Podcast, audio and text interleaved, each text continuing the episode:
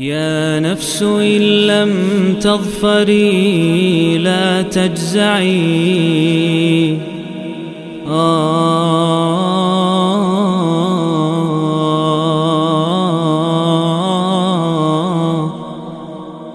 Bismillahirrahmanirrahim Alhamdulillah wassalatu wassalamu ala rasulillah Wabad Masih bersama program 114 hari Jelang Ramadan Dan kita kali ini di pertemuan ke-6 Membahas surat Al-An'am Surat Al-An'am adalah surat Dengan urutan ke-6 di dalam Al-Quran Dan dia surat Makiyah Turun setelah surat Al-Hijr Dan turun sebelum surat Al-Safat hanya saja uniknya di antara keunikan surat Al-An'am adalah dia turun sekaligus.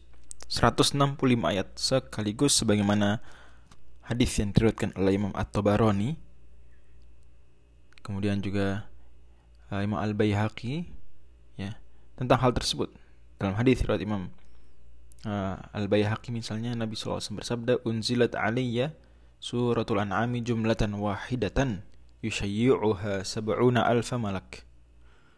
Diturunkan kepadaku surat Al-An'am sekaligus pada satu malam para malaikat ya 70 ribu malaikat mengiringi malaikat Jibril turun membawa surat Al-An'am. Masya Allah dan surat Al-An'am menariknya lagi ini agar mudah mengingatnya surat Al-An'am disebut surat Al-An'am karena di antaranya banyaknya uh, penyebutan kata al-an'am yang artinya hewan ternak, hewan-hewan ternak. Disebut enam kali. Kata al-an'am disebut enam kali di surat ini termasuk misalnya di yang pertama kali muncul di ayat 136. Allah firmankan wa ja'alu lillahi mimma dzara'a minal harthi wal an'ami nasiban. Dan surat Al-An'am kalau kita bandingkan dengan surat-surat sebelumnya, di surat sebelumnya misalnya Al-Fatihah Allah Subhanahu wa taala sebutkan tentang golongan orang yang ghairul maghdubi alaihim waladdallin, orang yang dimurkai dan orang yang tersesat. Kemudian di surat uh, Al-Baqarah, Ali Imran, An-Nisa dan Al-Maidah sudah tuntas membahas tentang ahli kitab dengan penekanan yang berbeda-beda. Sudah kita singgung tentang hal tersebut. Nah, surat Al-An'am surat Makkiyah sama seperti Al-Fatihah Al-An'am praktis ya.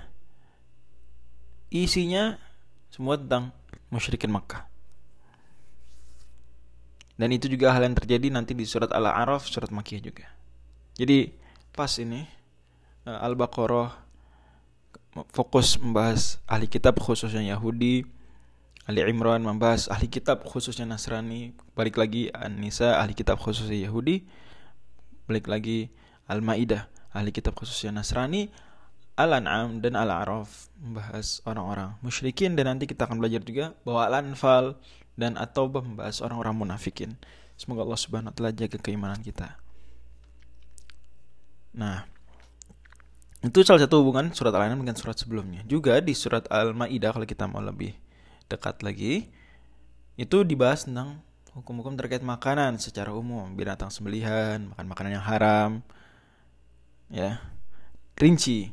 Di al-an'am disinggung juga tentang sesuai namanya hewan ternak walaupun lebih global. Tapi ada juga penyebutan beberapa ayat tentang hukum tapi jauh lebih global daripada yang ada di surat Al-Maidah. Surat Al-Maidah ayat 3 misalnya rinci ya. Berbeda dengan surat Al-An'am ayat 145 misalnya. Lebih global. Dan surat Al-An'am karena dia makiyah maka pasti kita ekspektasinya fokus terhadap akidahnya sangat kental. Dan memang demikian ya. Disebutkan para pendakwah tauhid lintas sejarah, para nabi. Banyak sekali disebutkan. Diskusi mereka dengan kaumnya terkait dengan tauhid. Termasuk diskusi dan argumentasi yang dibawakan oleh Nabi Ibrahim alaihissalam. Bagaimana beliau bisa berdialektika dengan kaumnya, Kata Allah, "Wa tilka hujjatuna atainaha Ibrahim ala qaumi." Itulah argumen kita yang kepada Nabi Ibrahim. Kemudian di surat Al-An'am eh, rangkaian ayat ya. Allah Subhanahu wa taala sebutkan 18 nabi berturut-turut. Jadi ini salah satu keunikan surat Al-An'am juga. Setelah Allah Subhanahu wa taala sebutkan kisah Nabi Ibrahim, di mana Nabi Ibrahim kita semua tahu julukan beliau adalah Abul Anbiya. Ya.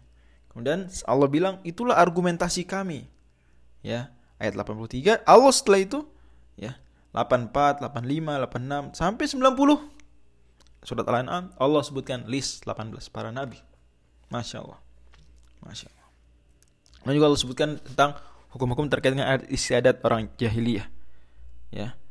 Adat istiadatnya. Kemudian uh, di surat Al-An'am ini kalau kita perhatikan awal dan akhirnya di surat Al-An'am di awalnya Allah Subhanahu mengingkari kaum musyrikin. Allah Subhanahu wa taala mengingkari mengapa mereka kok sudah tahu alam semesta diciptakan oleh Allah Subhanahu wa taala semata, bukan oleh berhala tapi malah berpaling daripada tauhid. Malah tidak mau memurnikan ibadah kepada Allah Subhanahu wa taala saja. Alhamdulillahilladzi khalaqas samawati wal ardi wa ja'ala dhulumati wan nur, tsumma alladziina kafaru bi rabbihim ya'dilun. Maka di akhir surat Allah Subhanahu wa taala kembali mengingatkan ya Qul aghairallahi abghi rabban wa huwa kullu rabbu wa rabbu kulli syai Apakah uh, aku mencari Tuhan selain Allah sementara dia Rob segala sesuatu? Nah, gitu. Kemudian di surat Al-An'am juga makanya Allah Subhanahu wa taala sebutkan uh, 10 wasiat al-wasayil asyar dan 10 wasiat ini ada juga di Taurat dan di Injil walaupun kontennya berbeda dan tidak masalah, tidak harus sama karena berbeda zaman, berbeda penekanan. Tapi garis besarnya sama. Ya. Allah Subhanahu wa taala sebutkan di ayat 151 sampai 153. Qul ta'alu aslu ma harrama rabbukum 'alaikum dan seterusnya. Hal juga larang dari pecah belah di surat ini berkali-kali. Bersatu karena itu ciri khas orang musyrikin jahiliyah adalah berpecah belah, tidak bersatu. Allah Subhanahu wa taala jamin juga orang yang bertauhid alladzina amanu wa lam yalbisu imanahum di ayat 82 agar ulaika lahumul amnu wa hum muhtadun dapat keamanan, salvation di akhir surat Allah bilang kul inna salati wa nusuki wa mahyaya. Lagi-lagi menekankan tentang tauhid. Dan pada akhirnya Allah Subhanahu wa sebutkan agar segera bertobat karena di surat ayat surat Al-An'am 158 Allah sebutkan deadline tobat.